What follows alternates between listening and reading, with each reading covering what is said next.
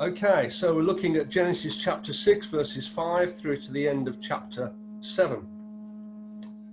So, something we all know lots more about now than we did a few weeks ago is something called a virus. And if you're not fed up of he- hearing that word, then you jolly well ought to be. Um, because it's everywhere, isn't it? And the way that it is spread and the, the, the, the massive consequences as a result for our for our world. Um, and I say that because, in a way, sin is like a virus, isn't it? Not so much the way that it spreads, but the fact that it does spread, and and the, and the consequences of that within our individual lives, but also in the society in which we, the world in which we live.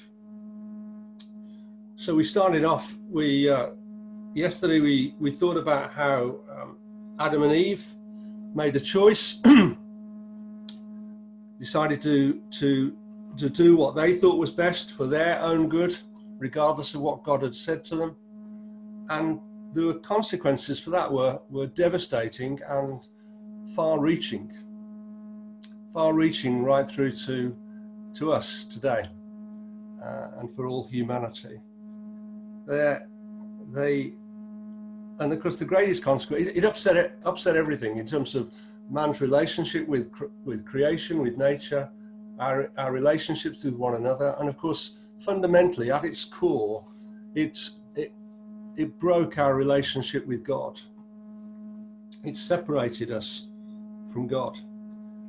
And if we'd have read the intervening chapters between then and the ones we've read today we'd have seen how how that virus then starts to work out and we have the terrible situation where one of their sons murders the other one.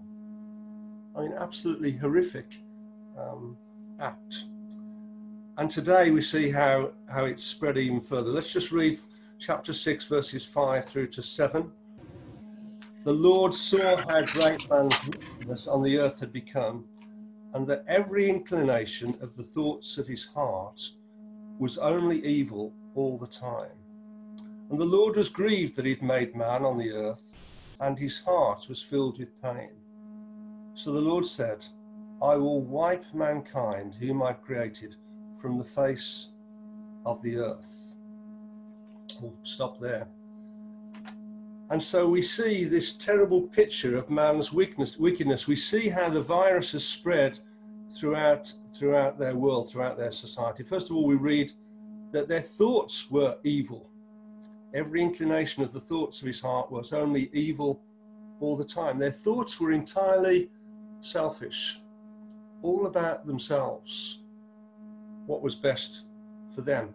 Again, a repetition of, of, what, had, of, of, of what had happened with Adam and Eve and why they'd made their decision. In verse 12, we read that verse 12 we read that their ways had become corrupt. God saw how corrupt the earth had become. For all the people on earth had corrupted their ways. That word corrupt talks about something being warped, twisted, out of line. In fact, it's the same word that's used when Moses comes down from the mountain and finds the people worshipping the golden calf. Instead of worshipping God, what are they doing? They're worshipping pagan uh, idols and having a sexual orgy they'd become corrupt in their ways. And then, verse 13, we read how the earth was filled with violence. Filled with violence. Imagine living in that society. Must have been a terrible place to, to live. And, and of course, the, the, the, the, the massive contrast with how, how it was in Eden when God created Adam and Eve and placed them in the garden man's wickedness, God's reaction. Well, we know if we read through, as you've read through those two chapters, that a terrible judgment was coming upon the earth that would destroy um, virtually all of creation men and women, animals, etc. But it's interesting, isn't it, that God's first reaction is not anger. God's first reaction is not anger. We just read in verse 6 how the Lord was grieved And we also read how his heart was filled with pain. Now we know these are, are human ways of trying to describe uh, describe God, and therefore they're only ever they're only ever very limited. But uh, and the New Living Translation of that verse says, "It broke his heart." When God saw what the world had become, it broke his heart. And that reminded me of when I think when Mark was preaching on uh, Palm Sunday, how when Jesus comes into Jerusalem, amid all the joy, all the celebration, what does he do? He weeps.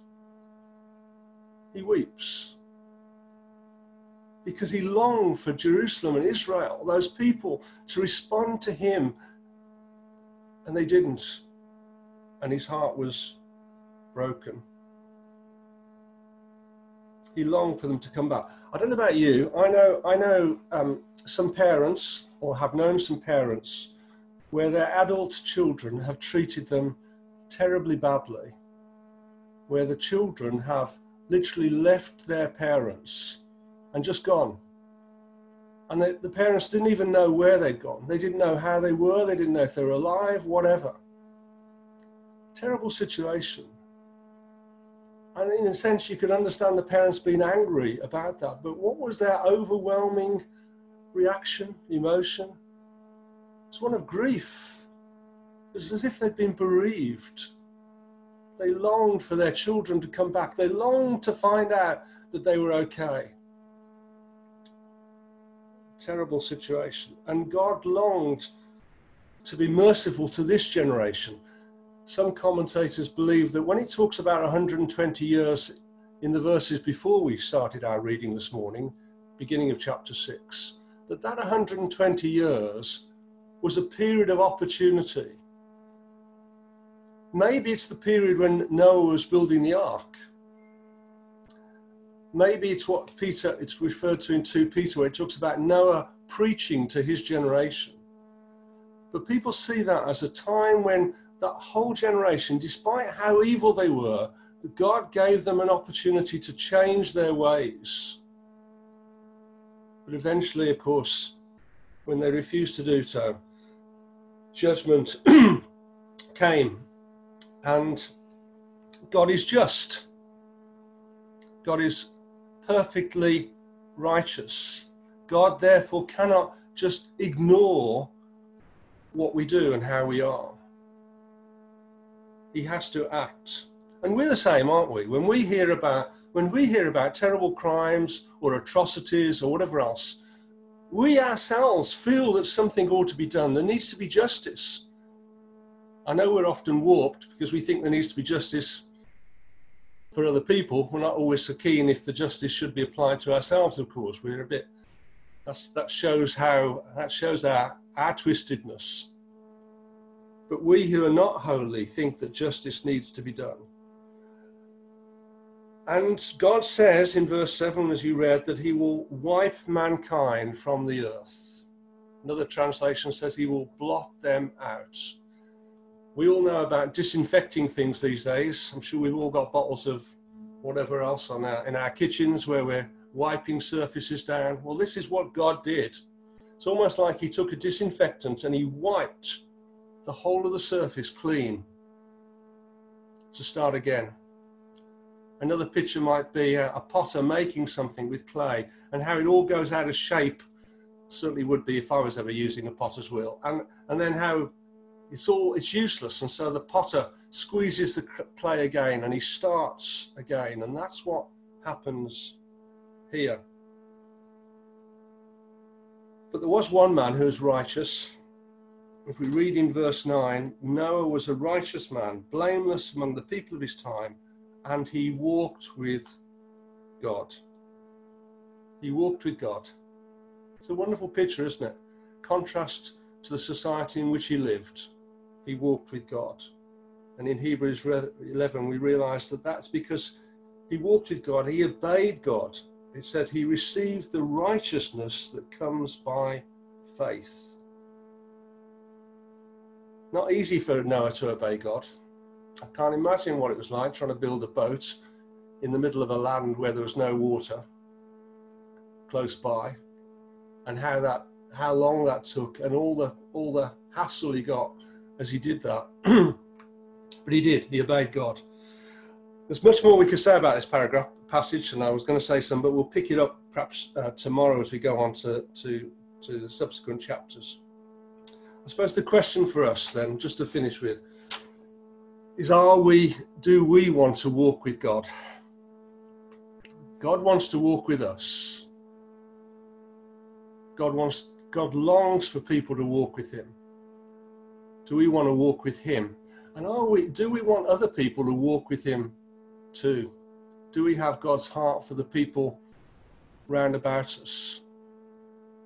we can't connect with people at the moment in physically. We can obviously connect through other means. Maybe we'd pray that when we can connect physically with people, we might have more of God's heart, more of God's mercy. A day of judgment is coming, but today is still a day of grace. And we should live in that time of grace. Let's just um, let's just pray together. Um, let's just pause for a moment, and then I'll close close in prayer.